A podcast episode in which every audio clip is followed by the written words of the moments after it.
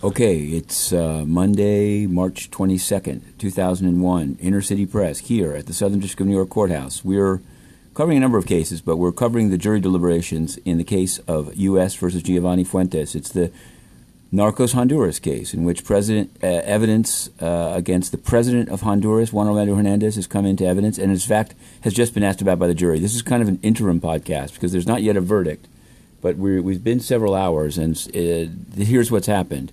Um, the first jury note concerned uh, they wanted an index to the exhibit, something that the defense had opposed on Friday before they asked for it. Now they didn't oppose it. That's fine. That's a small thing. Next jury note, they wanted to know the source of a photograph, Government Exhibit 613, which is a gun. Where did that come from? And it turned out it was a photo shown to Leonel Rivera of Los Cachiros, but uh, no one quite knows where the photo came from. Judge Castel was a little, he said, why is it in evidence then? But here's the big one. They asked first for all of the testimony of uh, Mr. Sanchez, one of the uh, protected uh, synonymous, pseudonymous let's call it, witnesses. Uh, and then, when we're told that that was too long, they specified that they wanted the part about the meeting between the defendant, Geovanny Fuentes, and Hernandez, meaning Juan Orlando Hernandez, about protection and transportation. Now, this is a, a, an event that we've covered closely. It's actually referenced in the song we wrote over the weekend about uh, a drug lab in Choloma.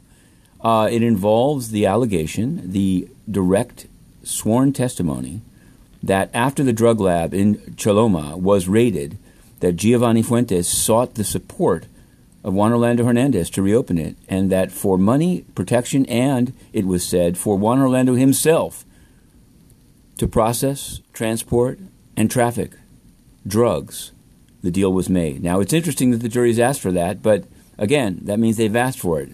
So we're going to remain on on, on the case. Uh, we also we covered a case in D.C. in which uh, Mr. George Tanios was ordered detained in the Capitol uh, events of January 6th, and we're covering a number of other cases that we'll write up later. But this, for now, is the Honduras write up. We also put in the very same questions to the United Nations. Why did Antonio Guterres support Juan Orlando Hernandez? Why did he pretend that he was a legitimate uh, interlocutor about immigration and climate change? Why did they train Comandante Martinez, who assisted the drug traffickers? What about a new case of UN sexual exploitation in Haiti? And you know what? No answers at all, because Antonio Guterres is as corrupt as anyone mentioned in this trial. And yet, he's poised for a second term, supported by Pakistan and I'm sure Juan Orlando Hernandez, Paul Biya, and various other malcreants. Well, Inner City Press, the three minute drill, to be continued.